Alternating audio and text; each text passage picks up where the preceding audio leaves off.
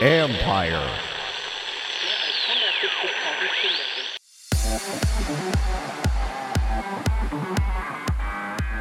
The personal trainer is about to be supercharged. You know, we really built it from the ground up, um, focused around the coaching or the training experience and the tool sets that help enable that to, again, correct form on the fly. That's Masa Kabayama, CEO of Uplift Labs, where AI is taking personal training to a new level. This is the Future Sport Podcast. I'm Bram Weinstein.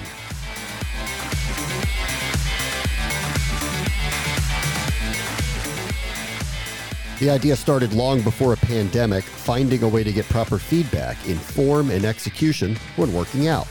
Those who can afford the personal trainer get that, but who has a personal trainer every time they're in the gym anyway? These days, going or more importantly, returning to the gym are interesting subplots. And that's where Masa and his team at Uplift are looking for solutions.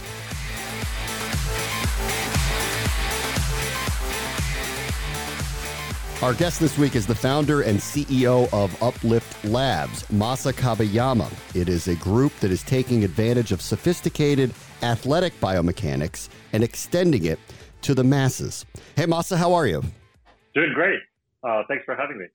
Tell us a little bit about Uplift Labs. What is your goal and mission? Absolutely. So we founded Uplift Labs uh, with my co-founders, Jonathan and Rahul, a little over three years ago with a vision of what we call improving human movement performance across all parts of our lives.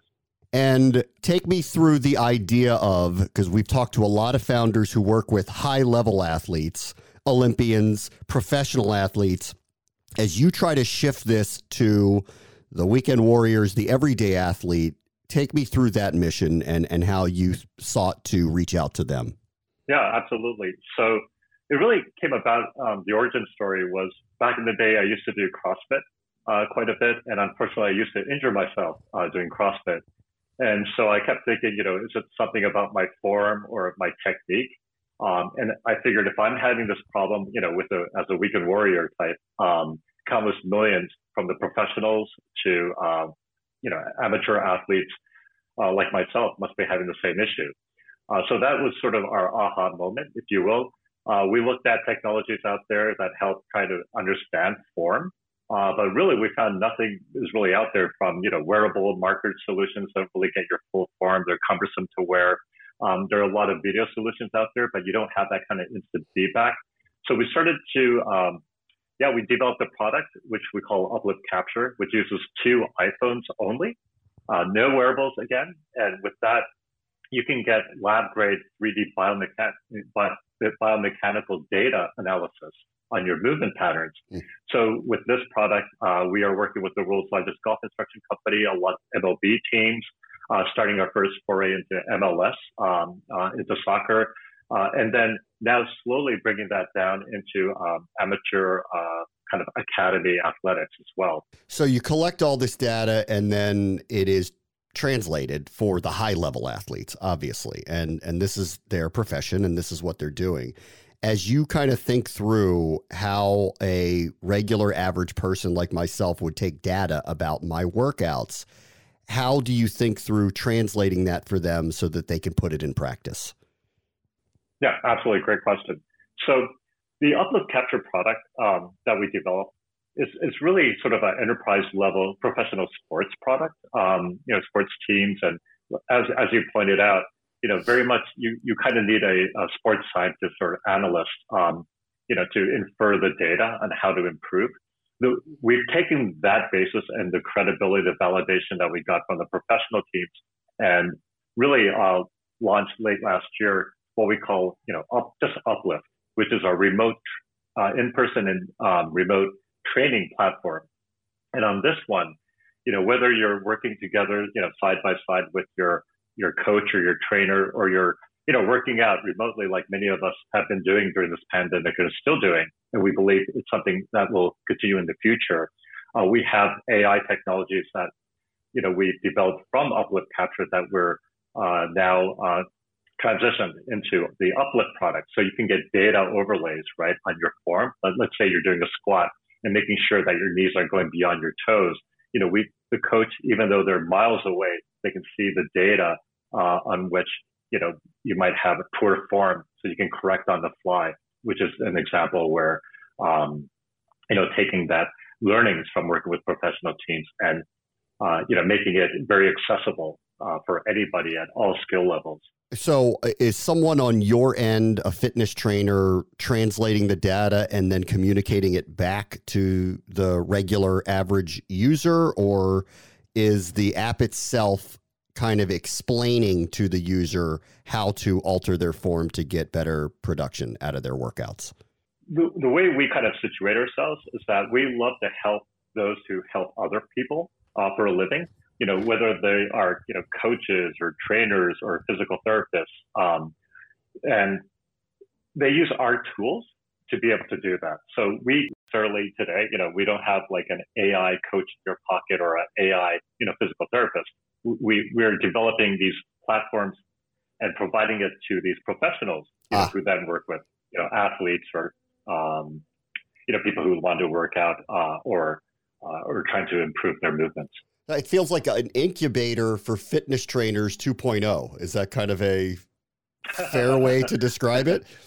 Uh, yeah, it could be. I mean, yeah, we, we, you know, like maybe if we just go to, you know, to a high altitude and we see what's been going on through this year of the pandemic where people are yeah. still trying to stay in shape and still trying to be game ready. Um, you know, a lot of them are resorting to like using Zoom and FaceTime. And, you know, these are great kind of communication general tools or like business tools, but they weren't built for skill or technique specific training. Um, and that's where, you know, really our, our, technology is way different where, you know, we really built it from the ground up, um, focused around the coaching or the training experience and the tool sets that help enable that to, again, correct form on the fly. Um, let me go back to one thing that you mentioned, which was the pandemic has obviously altered everybody's behaviors, you know, for good reason over the last year. And I, I feel like there's, as we're speaking here, before we started taping, I'm talking about cherry blossoms blooming in Washington, and you're talking about life going back to normal in California. And so I think I think there's light at the end of the tunnel. But but as you kind of survey the marketplace of how people are going to work out post pandemic, what do you see in the future of workouts? Does it remain remote? Do you think people go back to gyms? How do you kind of view what's going to happen? Yeah, I, I think a lot of uh, habit uh, has definitely been altered during this one year. Um, just kind of like a lot of conversations about the workplace. Uh, there are a lot of conversations about a hybrid approach where some days you're in the office, some days you're working from home. Um, I think it's very much similar to both the sports and the fitness uh, training world, and even you know things like physical therapy, where uh, there's definitely added benefit where you're working uh, in person with a coach or a trainer, but at the same time, you know, you get the convenience of being able to um, you know, work out from home. Um, and you know, we want to ensure that that experience, whether you're in person with your coach or trainer or working um, with them from home, is is equal footing, right? And and we and that's where the technology comes in uh, that really enables that equal level uh, playing field. So we, we're we're really long and big believers in a hybrid uh, world post pandemic. A, a, lot of people who can afford it um, have the type of new technologies that Peloton provides, or the Mirror, which has become very popular, or FightCamp with boxing, and all all sorts of different you know uh, home gym um, options. Uh, are are you all looking at working with them to help enhance their data, or do you see them as competitors? How do you kind of view that marketplace?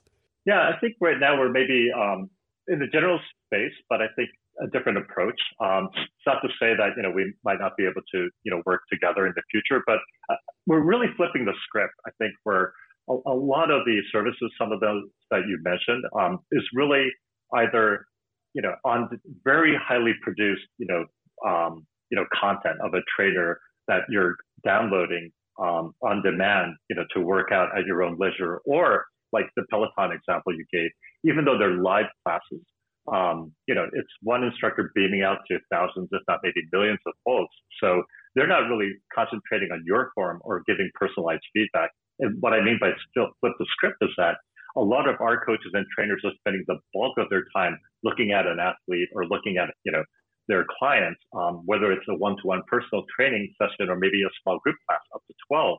And, and that's a key differentiator. And I think that's been missing in the market where, you know, a professional uh, trainer will really be spending time to help you correct your form or help improve your game. You know, whether it's a swing or a pitch or a throw, um, or yeah, just like someone like me that was actually going through physical therapy a little bit earlier this year um, yeah. and working with uh, uh, you know a practitioner to help improve my um, you know my get my range of motion back. Yeah, I, I think in, in, a lot of ways we've talked to you know some groups that are working with you know literal brick and mortar gymnasiums and they say that they believe that community will still matter that social interaction will still matter and there will be a subset of people that once the pandemic's over will go back to gyms and that's what they're hoping. It sounds like what you are also saying is personalization really matters here and that that's what lo- that's what's lost in all of the not being able to be in person with the trainers. That kind of a fair way to to to discuss your viewpoint of the marketplace yeah, at least that's where the stake that we put in our ground. We really believe in the personalization, but that's not just to your point. I mean, the community development. We have some things to, you know, for gamification to keep it very engaging, more for the youth athletes as well. Um, but but really, you know, I, I I guess I keep repeating this a little bit, but really the form and the technique is so vital that you know, how do you know a, um, you know, a, a 14 year old is pitching correctly, yeah. right? Um, just using like Zoom, for example. Um, it's, it's really hard. There's a lot to be uh, dependent upon that coach's ability to really, to really look, right? Versus like being able to then being armed with data uh, to see how your elbow, your throw, um, or even be able to quick, we have something called live replay where we capture just what happened, but we can play it instantly at 120 frames per second, so the coach can control the actual uh, athlete's, you know, iPhone camera or you know Android camera to slow motion play back instantly, so they can see exactly how they threw the ball, as an example. Um, you had mentioned you were in physical therapy. I, I guess you see applications for all of this in that realm, rehab, healthcare, all of that as well. Absolutely. So at the moment, we're working very closely with uh, in the area of sports uh, and a little bit of fitness, uh, mostly one-to-one uh, personal training. But yeah, we, we're we, we definitely see already huge applications in the healthcare space, um, and again, you know, for rehabilitation, uh, physical therapy, and these areas. I, I want to ask you about your background because this this is so interesting that you're in in this. Um, when people hear what you've done before this, it's it's a far cry from the sectors you were working in, like Tesla and Apple and Lego and places like that. Um, I want to start just just in general. How did you end up in the fitness realm with that background in business? Yeah, so I, think it's kind of twofold. Um, yeah, I mean, as you mentioned, you know, I, have been very, um, you know, I guess uh, fortunate to have been associated and being part of, you know, these great consumer brand companies. Um, but really, when I looked at my role, it, was very much introducing some form of new technology to an existing, you know, market. You know, whether at Lego, it's introducing robotics um, educational sets for schools uh, for hands-on learning, or at Apple, uh, was very fortunate to be part of the team to lead the educational efforts in Japan when introducing the iPad and how do you bring about a digital learning environment. Uh, and then finally, of course, at Tesla, when uh, as president, uh, again in Japan, uh, launching the Model S. So a brand new concept of an electric vehicle, or I used to say iPhones on wheels, um, you know, to the Japanese marketplace, which was very nascent, mm. you know, with uh, with EV technology. So huh. that's kind of the cloth that I'm cut from. And then, so to answer your question on the fitness side, I mean, that fitness has always been something that has been a lifelong, um, you know, as a practitioner, again, not at the elite level, but just, you know, someone who's very into wellness. Um, and I always felt there was something missing, right? Like, why isn't there a, a smarter way on understanding how you're moving? And then, thus, you know, the injuries sparked from my CrossFit days kind of put, um, you know, uh, the two things that were disparate together. So it sounds like what you look for are gaps in education from providers to a public, and when you see that, that's attractive to you. Is is that fair? Yeah, I think you, you hit the nail on the head. Absolutely. I mean, it, with 12 years of ed tech experience, and maybe you can even say the Tesla years um, was, was in a way very much educational, right? Like to the customer and how they think of um, building a more sustainable, you know, uh, environment uh, through uh, their choice of the vehicle they drive. Um, I, I, think that is definitely a lifelong theme of mine, and I, where I'm very passionate. Um, I, will let you go in a moment, but you did mention something that, and I know it's really kind of off track, but mentioning that Japan was maybe behind in the EV market sounds almost counterintuitive to what the belief is and how forward thinking that that automobile market has been there. Um, why was that the case? Uh, I would say, well, in, as you as everyone knows, hybrid, like with the Prius, for example, yeah. They were very, very quick to go hybrid, but to go kind of the extra mile, right, the full, um, you know, the, the full nine yards, so to speak, where it's completely going electric. I think in that sense, um, and even today a little bit. Uh, I mean, even though Nissan is a Japanese company and they had the Leaf um, as well, um, you, you, just didn't kind of see the momentum that I think you're seeing, especially out here in California.